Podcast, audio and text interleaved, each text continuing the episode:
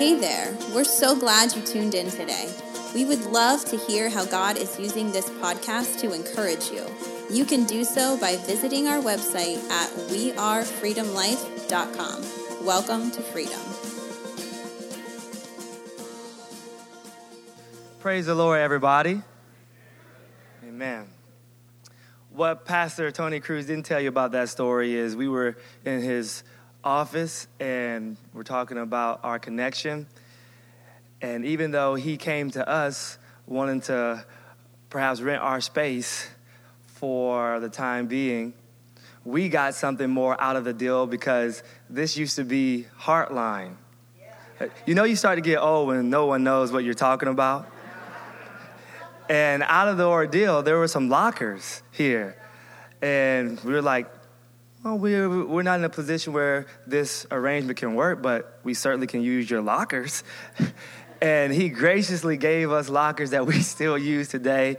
And we are excited about this opportunity to, to share with you, to be with you. When I say we, I mean I'm an extension of my wife and my three rambunctious boys. God bless children's ministry. I mean, you have to be super saved and anointed, filled with the Holy Ghost to be a minister among the kids. And my children, I'm sure, are going to test how redeemed they are, how saved they are. And uh, we're just excited to be here today. What an awesome looking group of people. Would you look to the person beside you? Would you tell them you look beautiful today? Go ahead, tell them. You. If that person didn't say anything to you, that was the wrong person. Look to the next person beside you and tell the other person you look beautiful today. Amen.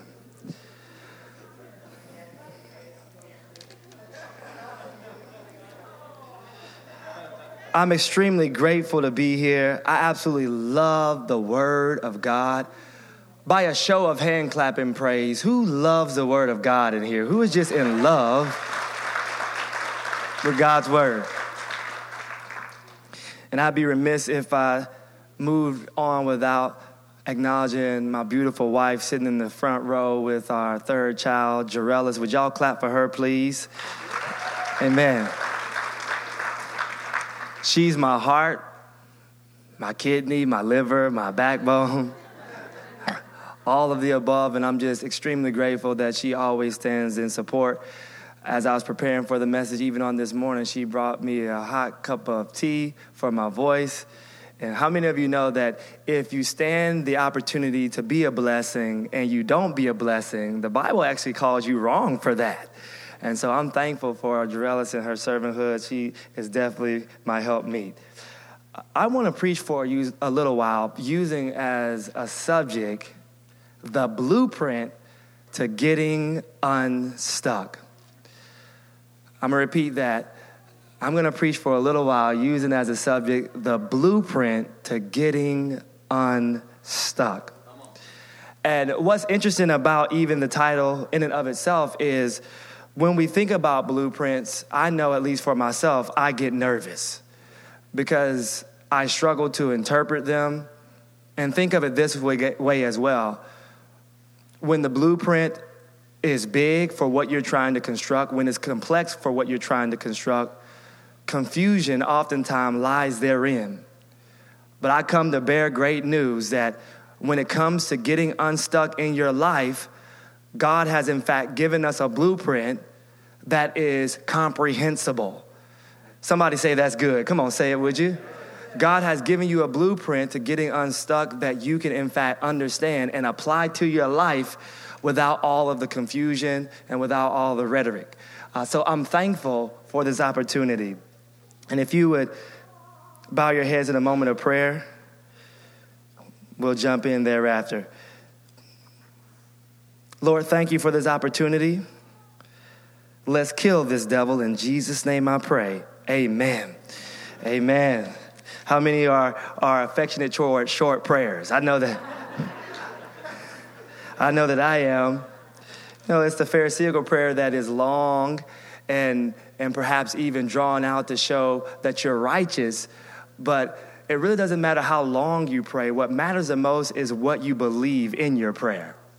And I do, in fact, believe even Jesus knows the cry of our heart that we got a devil to destroy in Jesus' name. And I do believe that we're going to stomp on the devil's head. Amen. Amen. Let's do it. Let's do it. So I will ask that you stand to your feet for a moment. And if you have your Bibles, go ahead and turn to Psalm chapter 40. Verse number 1 through 8. I'll be reading in the NIV version. And it reads like this I waited patiently for the Lord. He turned to me and heard my cry. He lifted me out of the slimy pit and out of the mud and miry. He set my feet on a rock and gave me a firm place to stand. He put a song in my mouth, a hymn of praise of God. Many will see and fear the Lord and put their trust in him. Blessed is the one who trusts in the Lord. Somebody say, trust. Oh, you didn't say it like you mean it. Come on, let's build a roof off this thing. Say trust. trust. Amen. Who does not look to the proud, to those who turn aside to false gods. Many, Lord my God, are the wonders you have done, the things you've planned for us. No, none can compare with you. Were I to speak and tell of your deeds, they would be too many to declare. Sacrifice and offering you did not desire. Interesting but my ears you have opened. What does that mean? Burnt offerings and sin offerings you did not require. Then I said, Here I am. Somebody say, Here I am, please. Oh, come on. Y'all, y'all jaywalk back to where you were. Come on, a little bit louder. Here I am. Here I am. I have come. It is written about me in the scroll. I desire to do your will.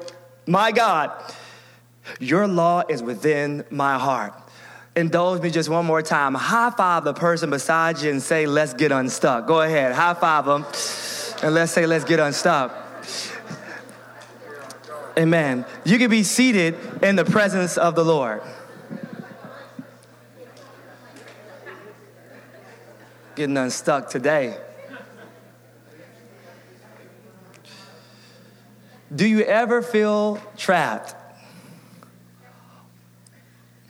Do you ever feel trapped? Yeah. Feel like my kids trap me every day. Hopeless with no clear way out. No matter what you attempt, progress seems to be elusive. Even when you call your best friends on the phone for advice, their advice sometimes falls short. I'm a mama's boy, and when there's time of crisis, I will in fact call my mom. But sometimes even mama's advice adds to no resolve. You simply feel stuck. I remember not necessarily being the most big of a fighter, more so a lover. And I've never really punched my brother in the face. I have a brother who's uh, about 18 months younger, and I might as well share this story before he gets here on tomorrow because he's far bigger, taller. But he would tell you, if he's honest, that Nissan used to kick my butt all the time. He would tell you, if he were to be honest, that there was really not one fight that he won against me, and I'm proud of it. And this is how I beat him without throwing punches is that I would overwhelm him with my strength because I had an 18 month head start.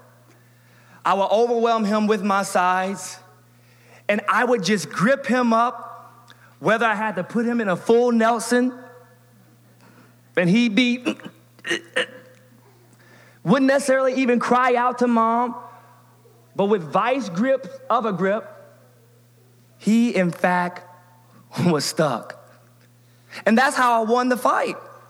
The fact of the matter is, he could not get loose from my grip, and he would cry profusely, tears running down his face, not even wanting to cry out to mom that I need help.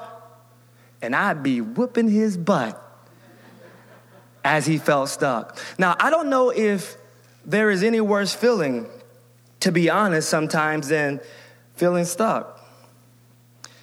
To me, if there is, in fact, something worse than feeling stuck, then it starts with another S, is sinking. Yeah. You want peace in your life, but it feels like war instead. Sinking.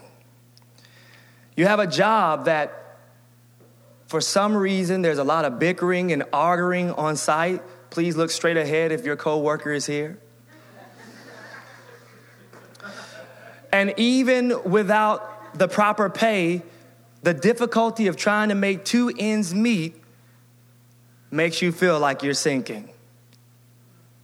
Or perhaps it's your child who always is disobedient and not even the schoolhouse wants them.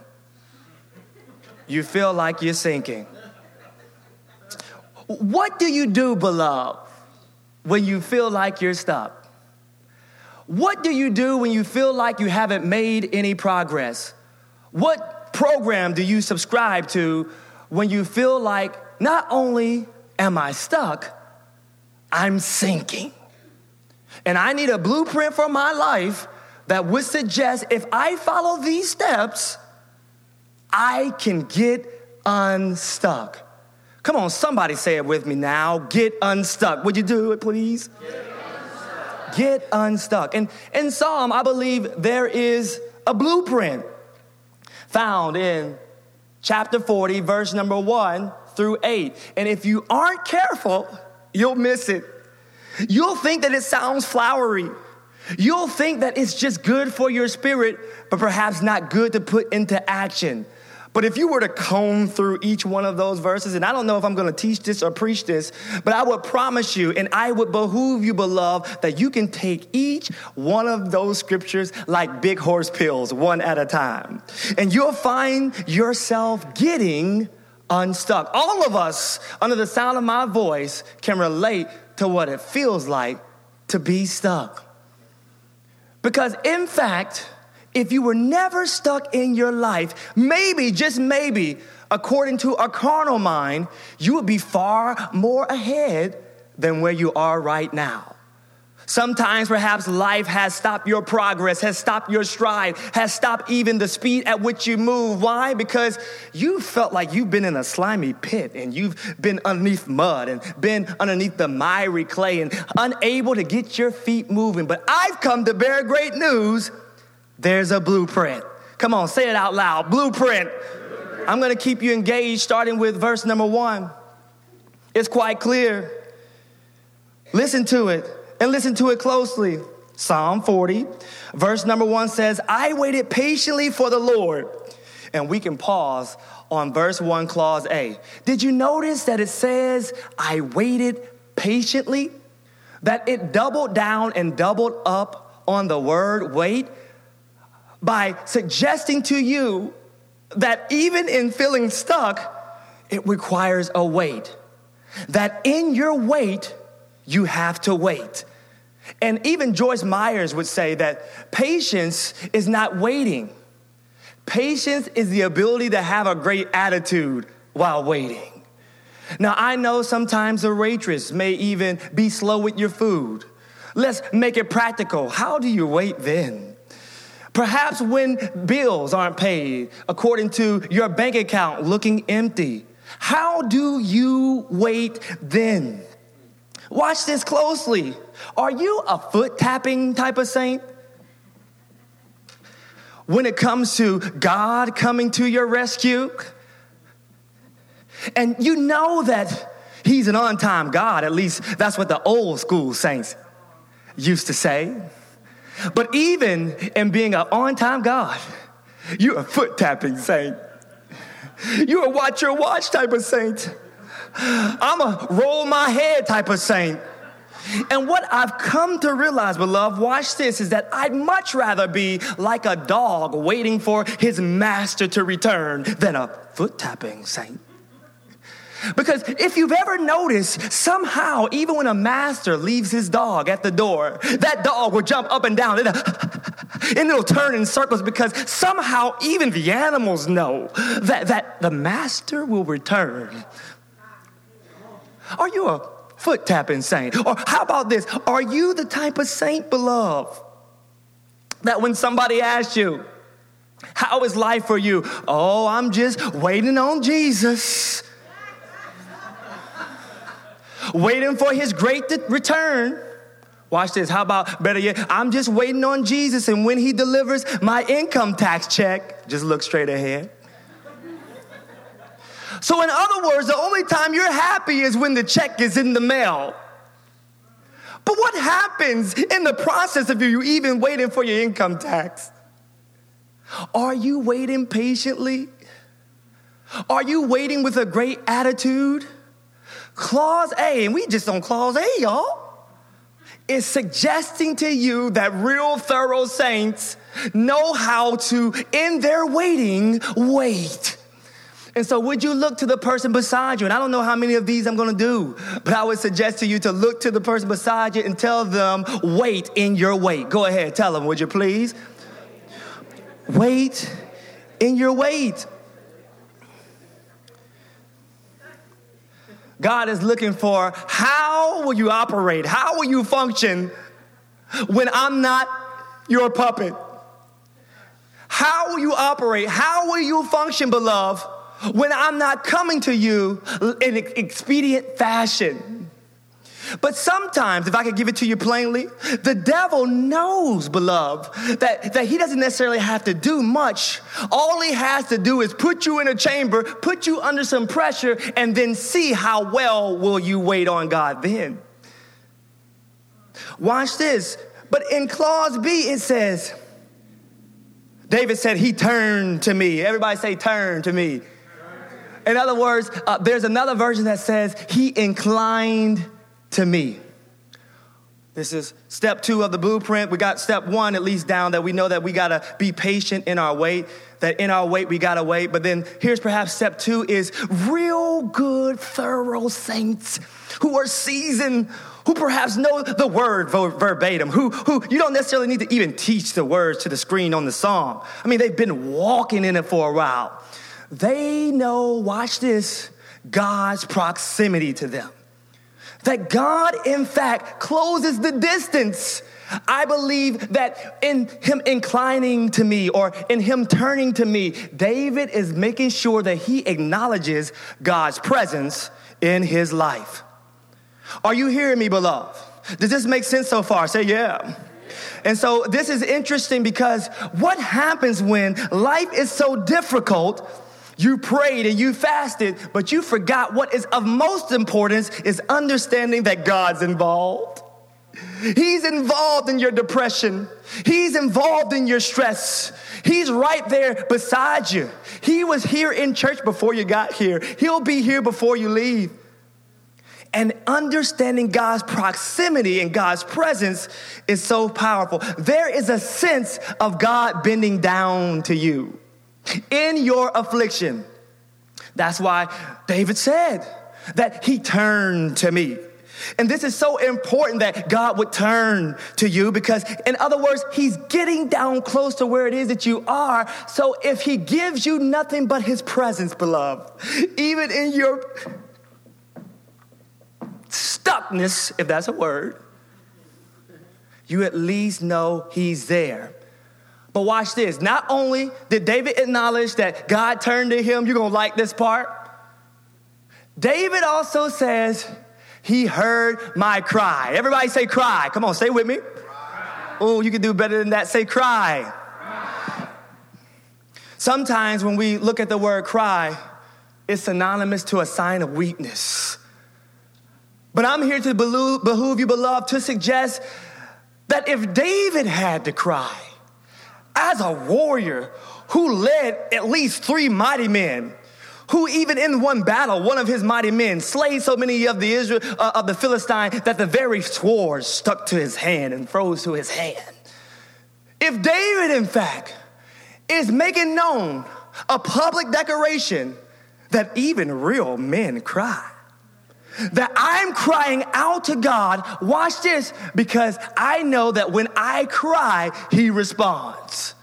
God knows my three little children got that down pat. That they know that when when I cry, that daddy is, is, is obliged to do something. He, he, he, he's coming for me, that he can only withstand this so long. And, and even if I can endure my cry, oh gosh, Sue, uh, what, what, Cracker Barrel, if, if I can just get in my cry zone, right in the place, in the waiting area place before you get down into the seat and get your food, if I can just cry right through here, throughout the duration of them sitting me down at the table, I'll get my jelly All I gotta do is just cry. If somebody as young, five and three and even six month old, can understand that, then what about you and, and me? Do you not understand that God loves you just that much? That when you begin to cry out to Him, He has no choice but to respond. He turned to me, He heard then my cry. Hear this you are a little bit too saved for my liking. I'm sorry to offend you if I did. The reason why I say that, beloved, is because y- you think that the affectionate, fervent prayer of a righteous man does not avail of much. But the Bible says that the affectionate, fervent prayer, I mean, uh, it's sometimes time out for now I lay me down to sleep. I mean, sometimes you gotta get on your knees, and since I'm black, I get ashy knees, and I'll, make my knees ashy into the carpet because I know that God is hearing my cry, and He says, Make your requests known to me. Oh, I think y'all missed that. Let me back that thing up and give it to you again. It says, Make your requests known to God. Now, this is where we get it confused. If I can keep going just a little bit deeper, grab scuba gear, we're gonna go deep. Make your request known to God. The affectionate, fervent prayer of a righteous man availeth much or prevails much. So God has no problem with me crying. The issue is, what are you crying about and how do you pray? That is more so the issue, beloved. And I think that you'll like this. I think that this will really set you on fire is there are two basic type of prayers. Mm-hmm. And the first prayer is, uh, Lord, here are my orders. Bless me. Take care of my family, meet my needs. But if I could give you the second type of prayer, you would find it with Saul on the road to Damascus in Acts chapter 9, verse number 6, Saul says, Lord, what do you want me to do? He's praying. You're praying. But the difference, even in verse 1, is I believe, in fact, when David is crying out to God, He's saying, Lord, what do you want me to do? Now, I'm going to warn you before you do this to be careful. But for those of you who have bravery, any ounce of bravery in your body and in your system, I dare you to throw your head back right now and say, Lord, what do you want me to do? Go ahead, say it if you got it in you. Okay. Yep, yep, yep. And I understand if it's just a few of you. I, I get if, if, that's a little bit shaky ground, uh, scary territory. But I would suggest to you that the most powerful prayer that you can pray is Lord, what do you want me to do? I'm just in verse two, y'all. I'm so sorry, but can I take my time? Okay, okay. Know, I, God operates in the small nudges. I'm sitting at my desk, sort of daydreaming at Bucknell University. Y'all keep this between us. I'm halfway working, halfway daydreaming about my dreams. I'm sitting at the desk and, and I'm trying to make the Excel sheet phone call to high net worth alumni of Bucknell so that they could give their money to the institution that we both love and enjoy. While at the same time, on another open document, I'm designing workouts for early morning workouts in the park. Y'all keep this between us. This is, I don't, never mind. Designing workouts, going back to the spreadsheet, making a few phone calls, sending a few emails, back to designing a workout back to working on Tribe Fitness, daydreaming and working on my dream. And then, why are you still here? Almost scared the socks off of me. I skirted down three flights of stairs, uh, ran into the bathroom, started pacing back and forth, back and forth. I even doused my face with water, looked myself in the eyes, and I said, Did, did I hear that? Did I just feel that? Small nudge from God. Why are you still here? Or, in other words, what are you doing? What are you going to do? So then I go back upstairs, call my beautiful caramel color. Mocha, what, give me another color for your skin. Butter pecan. Call my butter pecan. Curly haired wife over the phone. I said, babe, you won't believe this. You won't, you won't understand what happened. I just felt this nudge. I, I, it was almost audibly, but I believe it was an impression on my heart. Why are you still here? And then I told her, I believe it's time. She knew exactly what I was talking about, gave me the support to turn in my resignation at Bucknell University right then and there. It was leap day, leap year, February the 29th of 2011, no pun intended.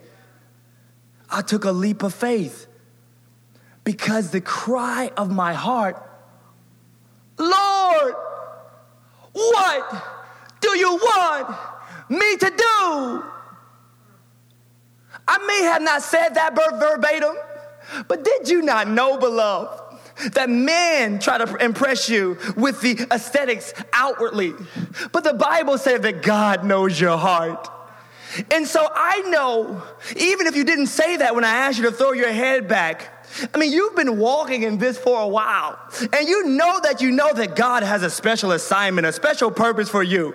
And He hears the cry of your heart that's saying, Lord, what do you want me to do? And here is one of the prescriptions to getting unstuck.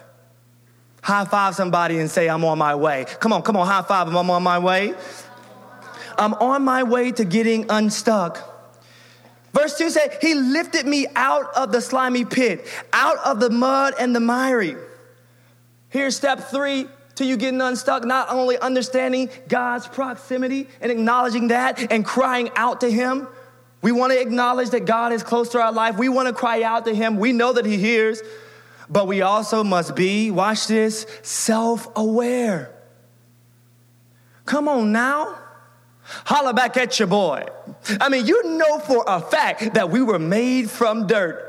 That God blew his ruach breath into the dust and made you into a living being. And that's why perhaps it's so comfortable for you and me to waddle in the dirt.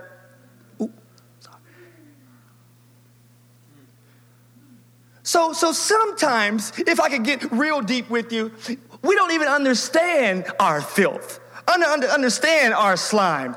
Understand that the Bible even says our sin is, is like stinking in God's nostrils. And that's why our righteousness is like filthy rags compared to Him. So, what happens, beloved? When you being in your deep depression, when you cursing out your spouse, when you not fathering and mentoring your children, what happens when you become so comfortable in the dirt and in the muck you don't even realize that you're there. It's so important for you to understand one of the reasons why you're stuck is you don't even feel that you're stuck. I'm sorry if I don't get invited back. But I believe that once you become self aware and once you understand that you're in need of a Savior, once you understand that you are not comfortable in the swampy and in the bogginess of the ground, you will then make an effort to get unstuck. David said, He lifted me out of what I was in. He lifted me out. You're in the mud. You're in a season of difficulty. You're in a season of darkness. You're in doom and gloom, to which you perhaps have tried with a Herculean effort to extricate yourself out of. In other words, you've tried to pull yourself out of it. But watch this. I think that you're going to feel me on this. Some of the reasons why you know that you are anointed because real anointed people find themselves in sticky situations. Oh, I think I'll take my glasses off on that one.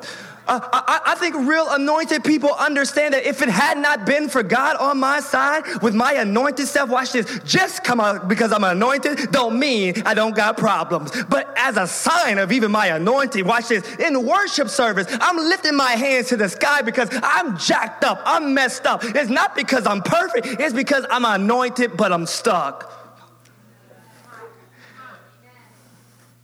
I think it'll get a better, a little bit better as we go along. Y'all hang tight, uh, buckle in. The aircraft is getting ready to take off, but I'm looking at some people right now who knows what it feels to, to, to be praying, to be sowing seeds, to be tithing, and still feel like no progress has been made. But can I tell you that God, in fact, knows your anointed self? He knows your heart. He knows that you're throwing your head back and asking, What do you want me to do? And watch this because He knows, beloved, He's going to take you out of the miry pit and onto a rock to stay. I thought y'all would clap your hands on that one. I, I, mean, if I were you, I would clap my hands. If, if I knew that God could rescue me in the pit, and He can. The thing that you're trying to get unstuck from, you cannot do it on human effort. It's gonna take some divine intervention. Yeah, it's gonna take some divine intervention, Nissan. Now that you haven't necessarily been raised by a father, mm-hmm, and you got three kids now, how will you operate and father them when you feel stuck? It's gonna take me intervening. You, you, you, God led you and expanded your career. You're anointed enough to, to have two and three jobs. Uh, you, you've stepped out on your own in faith and now you've started the business, but you didn't know that once you begin to expand and hire co-workers that you was going to need some Holy Spirit divine strength so that you could not feel stuck. God is placing his hand over your life right now. And watch this. I want everybody to lift up your hands. Come on. Would you lift up your hands, please? Watch this. I believe that God is reaching down his gigantic hands. And if you can see it spiritually, I want you to go there. And he's pulling you out. He, he's stretching your arms. He's giving you the strength. Watch this to hang on. And you think that it's about you hanging on, but you need to understand that God's never going to let you go. He's pulling pulling you out. He's stretching your arm. He's giving you the strength right now. And if you believe it, would you just clap your hands like you're getting unstuck? Come on, you can do better than that. I dare you to stand to your feet and reach out your hands as high as they will go and let God know, God, hears my hands. I, I want you to take me by the wrist if you have to. Pull on my forearms, but whatever it takes, never let me go. Come on, clap your hands right there. He's pulling you out. He's stretching your arms. And you ought to be excited about it. You can be seated. And then watch this. Once he's pulling you out, He's placing your feet on a rock to stay. After self awareness, watch this. David does something incredible. In verse 4, it says that he pulls a hymn of song of praise, that God has given him a song. So now the suffering servant, oh, you're gonna like this, has now become the singing one. Mm-hmm. So sometimes the reason why your praise and worship is so authentic and so real is because every once in a while you have a flashback to what God delivered you from. And He took you at one point when you were a suffering servant, and now you've become a singing one. You got a praise in your lips that the fruit of the lips will praise the Lord because you know God has helped you get unstuck. David has a song now, he, he has a hymn now, he has a reason to praise. Creatures praise the Creator, the redeemed praise the Redeemer, the delivered praise the Deliverer. And let's practice that right now. I'm trying to stretch your worship muscle, stretch your praise muscle. If you've been delivered from at least one thing or, or an addiction, or, or if you've been delivered from a bad attitude, but then been delivered from anger, would you just celebrate God right now? Would you let Him know that you acknowledge what He's done in your life? He's giving you a song. You know, you know Joseph, right? He was in the pit. A gentleman named Joseph was in the pit. Believe it's in Genesis chapter 37.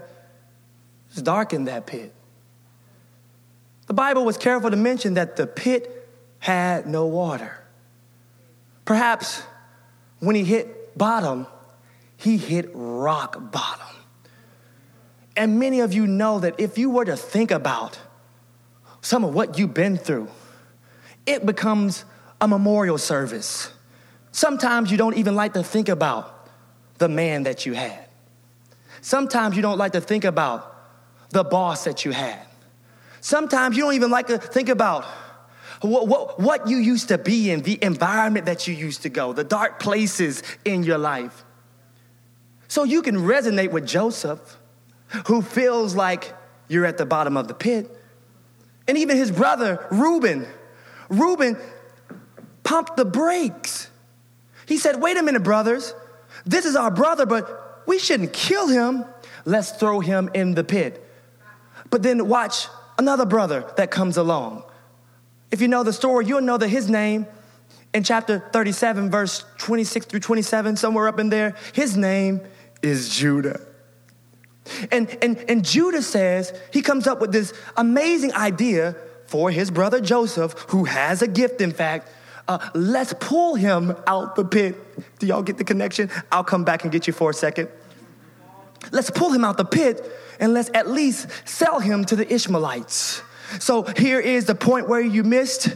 Judah, you should know, means praise. And, and even while Joseph was at the bottom of the pit, watch this, praise Judah, his brother, is what lifted him out. And so wherever you are in your life, can I give you a remedy for success, an ingredient to help you get out of the dark place? You ought to praise your Lord, even when it's dark even when it's difficult, even when money is running out, even when friends run out, even when people talk about you, even when you can't see your way, you at least got a mouth to praise ye the Lord. I said, Judah is lifting you out.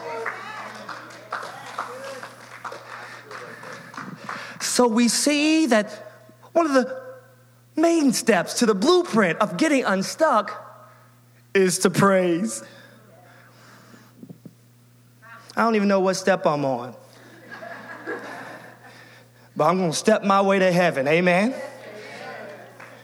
We, we, we going to step our way to heaven. Yeah, we going to step our way to heaven. One of the ways we can step our way to heaven, can I, can I be, can I take an aside for just one moment? Is, is praise will help us step into heaven. Uh, because God perhaps is in fact seeing, will you be resilient when it's difficult? Will you sing the song over again when you're tired of singing it? Because if you can praise me in a season of darkness, how you going to praise me once I bring you out of it? How you going to praise me once you get the promotion? How you going to give me glory once God elevates you to the next level? we going to step our way to heaven. We're getting unstuck. And you notice, watch this, stay with me. I promise you, we going somewhere. Step number four, five, six, wherever we're at. You'll notice that it says right here, it's in the scripture Blessed is the one who trusts in the Lord. Oh, wait a minute. Blessed? Got slime on my body. Blessed? People can see my affliction.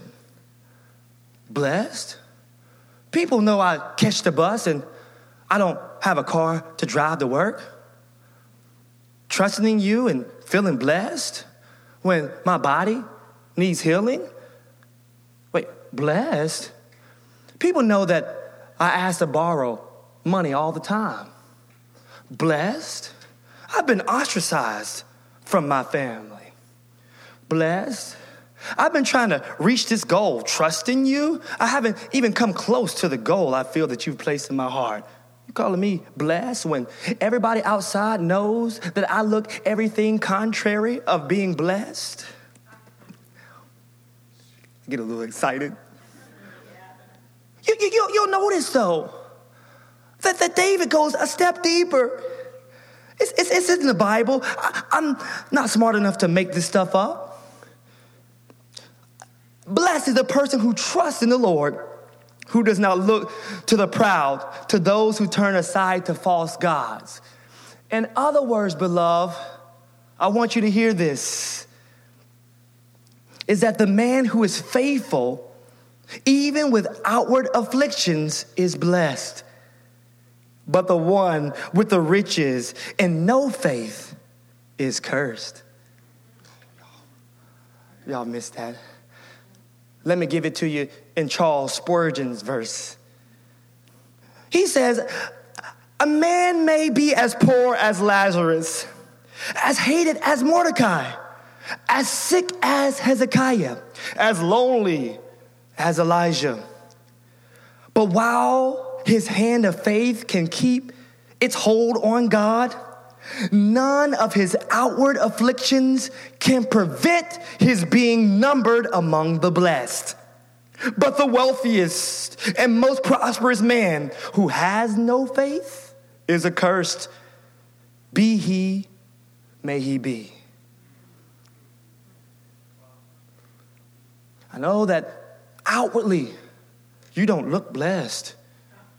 But if I were to peel back the essence of your outer appearance and look into the deep cadavers of your heart, your soul is on fire for Jesus. You're blessed beyond blessed. If, if, if we were to have an infrared x ray of what's going on inside the deep recesses of your heart, no, you might not have perhaps enough money, but you understand that that does not suggest that you don't know God. Watch this, that you are still blessed. And I'd rather, watch this, be blessed inside with my trust in God and who that He is than have a whole bunch of riches but no, no Jesus. Is that good enough? Is that clap worthy for you? Uh, come on, if you're gonna clap, don't patty cake with it. Don't, don't patty with it. I'm looking at the blessed. And that's how I know that you can trust Jesus, that you can trust the Lord, that even in your affliction, you've made it out due to your trust in Him. Nothing really has come to me easy.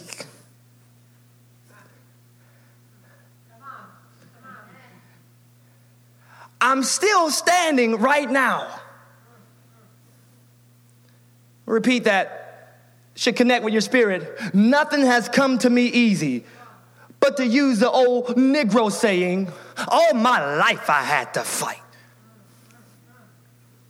But even in my fighting, here's what I picked up along the way. May not have a whole lot of money in the bank, may not have fancy shoes, a nice coat to wear, but what I got that is, is priceless is my trust in the Lord. Yeah, yeah, that's you. That's you and me. What helps me to get unstuck, the blueprint, the residue of moving forward is my trust. Thank you, Holy Spirit. The residue of you coming out of whatever you're stuck in is your trust. Because you ought to make memory stones like the Israelites used to do as they were crossing over the Jordan River to help God remember, help them know that God brought me out of something that I was once stuck in. So every once in a while, I'll go back to my memory stone. I'll get on bending knees to make sure God knows I haven't forgot about what you did for me. I trust you, Lord. It's what helps you get unstuck. Stick with me, we going somewhere. As a matter of fact, I hope you're falling asleep. No, seriously. Close those tired eyes.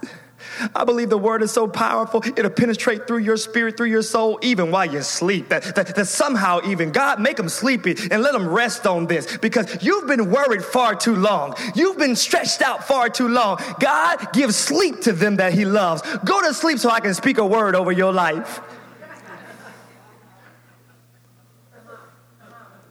You'll wake up feeling like, I trust God a little bit more. You, will walk out of here feeling like, I don't know what happened, but somehow the weight is lifted off of my shoulders. Somehow I can pray for those who despitefully use me because I trust you, Lord, even though I fell asleep in church.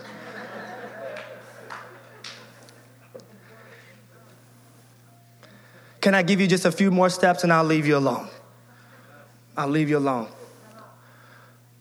I drove all this way some five minutes across the bridge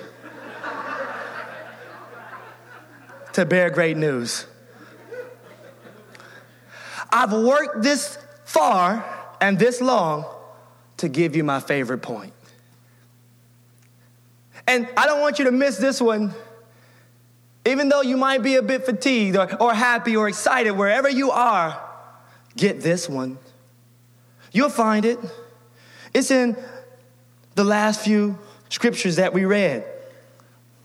Many, Lord, my God, are your wonders you have done, the things you've planned for us. I could tell you how God's thoughts of you outnumber the sand by the sea, and, and that uh, what that means is that He, not just the sand by the sea, but then it says every single grain of sand.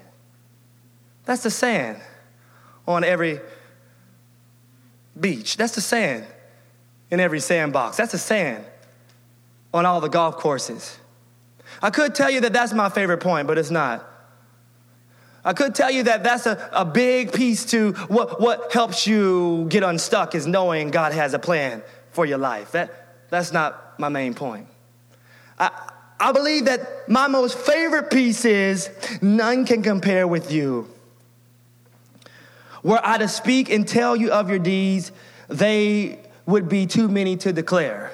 And excuse me, that's not my favorite point either. I, I, could tell you how, how Job, as he was going through his affliction, said, I could be an actuary with the greatest of calculators, and I still couldn't do, do, do, do, do, do, do, do. I still couldn't sum up your great benefits. I could tell you that one of the reasons that helps you get unstuck is knowing that God has great blessings in store for you that you won't even be able to count. That's not my favorite part. I, I want to tell you, I believe, in fact, that this is perhaps the crux of the text, and it's in verse 6. Sacrifice, David said, an offering you did not desire. But my ears you have opened. Burnt offerings and sin offerings you did not require. Oh, that's my favorite part because I was like, well, I get the burnt offering part, I get the blood offering part, that it's relative. I know that the Bible says that obedience is better than what? Yeah, yeah, that obedience is better than sacrifice. But God, take me deeper. I, I want to get into deep waters with you if I could right now. And I found out in Exodus uh, 21, verse number six, it talks about the open ear of the Hebrew servant and how after a Hebrew servant the Lord, serves their master for some six or seven years, as a staple to that servant, saying that I will love you, master, and be committed to you forever, pierce my ears. So it's not necessarily about your sacrifice. It's about your love, your heart, and your commitment to Christ Jesus. And when you have that commitment that lasts a lifetime, I want to prophesy to you right now that where you were before will not be able to compare to where God is taking you because you are committed through your love. You allow Him to pierce your ears. God is not concerned about your sacrifices. Watch this. Even if I could be, if I could walk a theoretical tightrope, He doesn't even really much care for your position on the worship team. Oops. I'm walk a tightrope. He doesn't even care how much you pray necessarily. You're sacrificed. He doesn't care even how much you give because you got a good job. You, you give pretty good, so it's easy. You're sacrificed. Because you can do all those things and be sacrificing, but God not necessarily have your heart. And so when David was saying burnt offerings, I don't really care much about.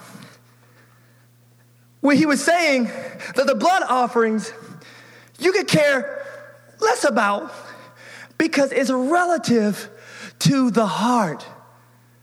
God would much rather, beloved, have your heart committed to Him than the outward appearance of a sacrifice.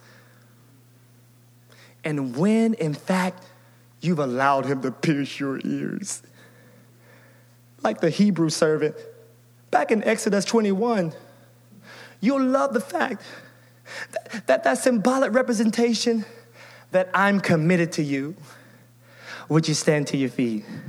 As the worship team comes up, can we play something real softly?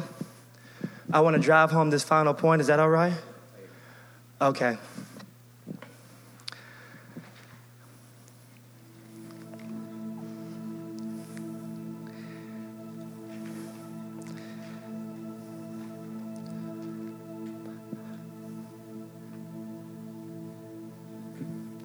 How do you get unstuck?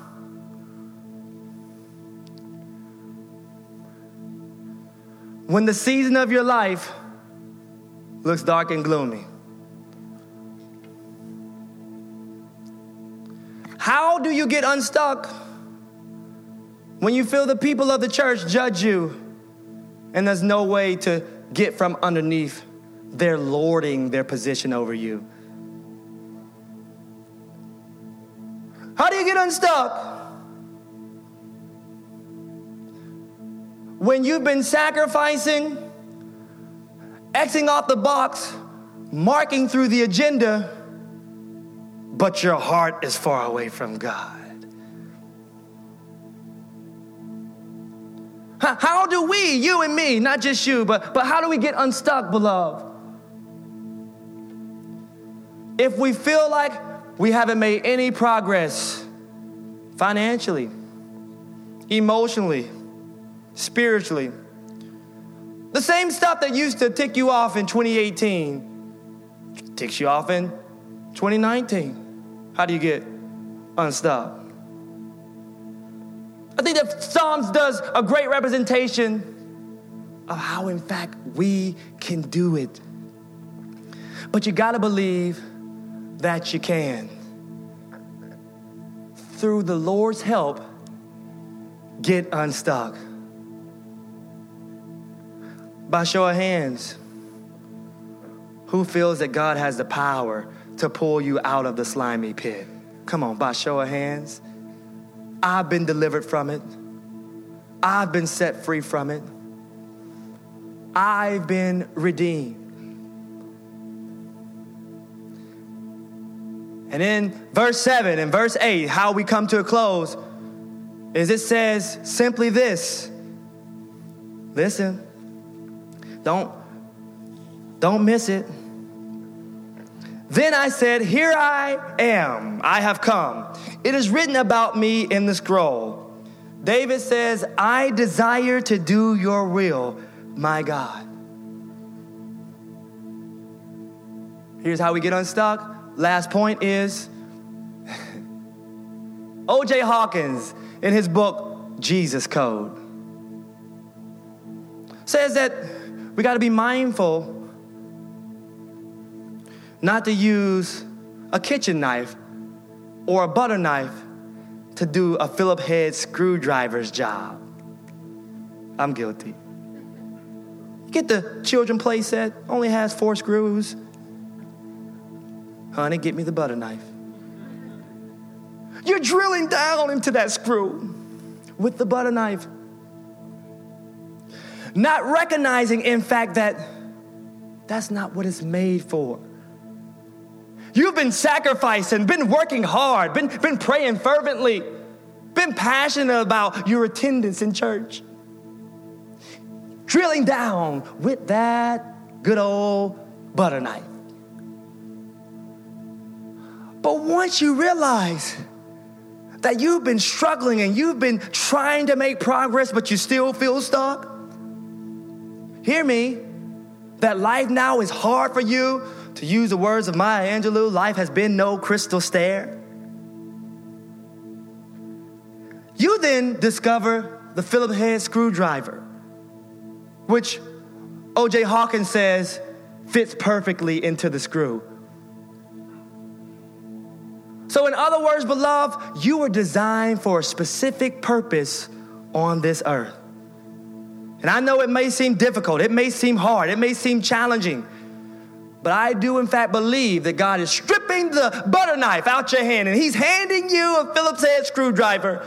And He's saying, Walk in your purpose, live in your destiny. I'm in control of this as long as I have your heart you'll find yourself start to make progress. You'll find yourself start to make strides.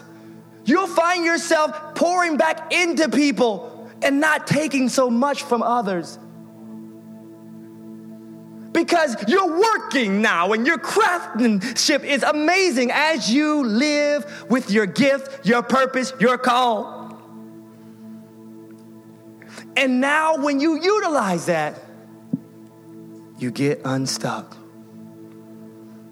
If this message was for you, I just ask that you saturate this altar with praise that is open now. And I'm believing by faith that as you step forward, beloved, as afraid as it may be, as challenging as it may be, if you walk forward spiritually, it's a symbolic representation, I just heard it, that you're getting unstuck. If you're flying high in the sky, smooth sailing, maybe the altar isn't for you. But if you feel like it's turbulent and your aircraft is hitting bumps and it's a different type of S. I'm not feeling stuck. I, I feel like I'm sinking. Every step you take toward this altar, God is rambling the angels in heaven to work on your behalf. He's sending Gabriel, He's sending Michael, He's sending all of them to serve you. As you take that step, I in fact believe you're getting unstuck. The pool is being stirred. You can dip into the water right now and be blessed. You don't got to tell me what your issue is. You don't have to even share it with any minister. If you share it with God, who knows the deep recesses of your heart, at this altar, you can be set free. I know I'm a stranger to you. Know perhaps this is your first time even seeing me. But God thought of you so much, He sent me to be a messenger that you don't have to stay where you are. If you've never opened up your heart to Jesus, this is the moment you can get unstuck. The altar is now open. And I'm praying for your bravery. I'm praying for your strength. And as they come, we celebrate in heaven. We praise because all of us have been delivered from something. As they come, I don't even got to look at it. I know they're coming. Would you just clap your hands? As they come, you're clapping. As they come, you're, you're celebrating. Are, are you want somebody to clap harder for you than that? If, if, if, if you're coming, would you clap?